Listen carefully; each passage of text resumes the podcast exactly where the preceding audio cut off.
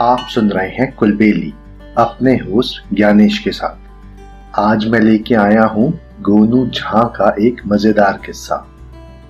गोनू झा का जलवा वैसा ही था, जैसा अकबर के दरबार में बीरबल का।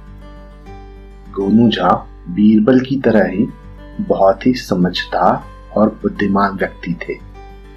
तो चलिए, अब सुनते हैं उनका एक बहुत ही मज़ेदार किस्सा, जिसका नाम है गोनू झा और चोर। गोनू झा उस जमाने के थे जब बिजली वगैरह कोई जानता भी नहीं था। उस जमाने में रात में रोशनी करने के लिए दिए का ही सहारा था और तब रातें भी बहुत लंबी होती थीं। ऐसी ही किसी रात में एक बार गोनू झा के घर में एक चोर घुसाया। चोर शाम होने के बाद उनके सोने के कमरे में घुसकर कोठी के पीछे छप गया। गोनू झा को किसी तरह खबर लग गई। अब गोनू झा ठहरे सात्विक ब्राह्मण आदमी। घर में हथियार के नाम पे सिर्फ़ पौने और कलचुल थे। और उस पौने कलचुल से वो क्या कर लेते चोर का?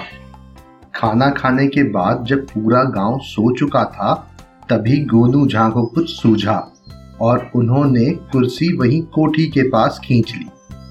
पत्नी को आवाज़ लगाई, सुनिए आज रात को बात करने का बहुत मन कर रहा है। एक थाल में पान लगाकर ले आइए। हम बात करेंगे।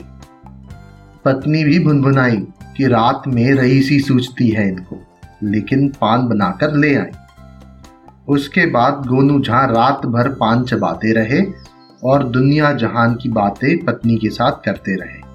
जब भी पत्नी सोने के लिए तत्पर होती, उनको फिर जगाकर बातें करते। इस बीच उन्होंने एक काम जो बदस्तूर जारी रखा, वो था पान की पी कोठी के पीछे थूकने का।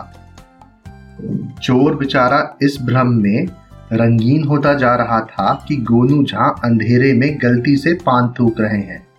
वो इंतज़ार करता रहा कि गोनू झा कब सोए और कब मैं सामान चुराकर पार कर सकूँ।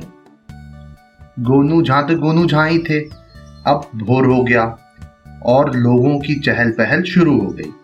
तब गोनू झा ने चोर को आवाज़ दी। अरे सुन रहे हो? अभी तुम्हारी संतुष्टि हुई या नहीं? बोलो तो एक थाल पान और मंगवाया जाए। ये बात सुनते ही चोर समझ गया कि सबसे बड़ी गलती थी गोनू झा के घर में चोरी की कोशिश करना। बेचारा हाथ जोड़ते हुए बाहर निकला और सर पर पैर रखकर भागा। मुझे उम्मीद है आपको ये कहानी पसंद आई होगी। ऐसी और कहानियाँ सुनने के लिए हमारे चैनल को लाइक और सब्सक्राइब करें। इस कहानी को ज़्यादा से ज़्यादा शेयर करें। जल्दी मिलते हैं एक और नई कहानी के साथ। तब तक के लिए धन्यवाद।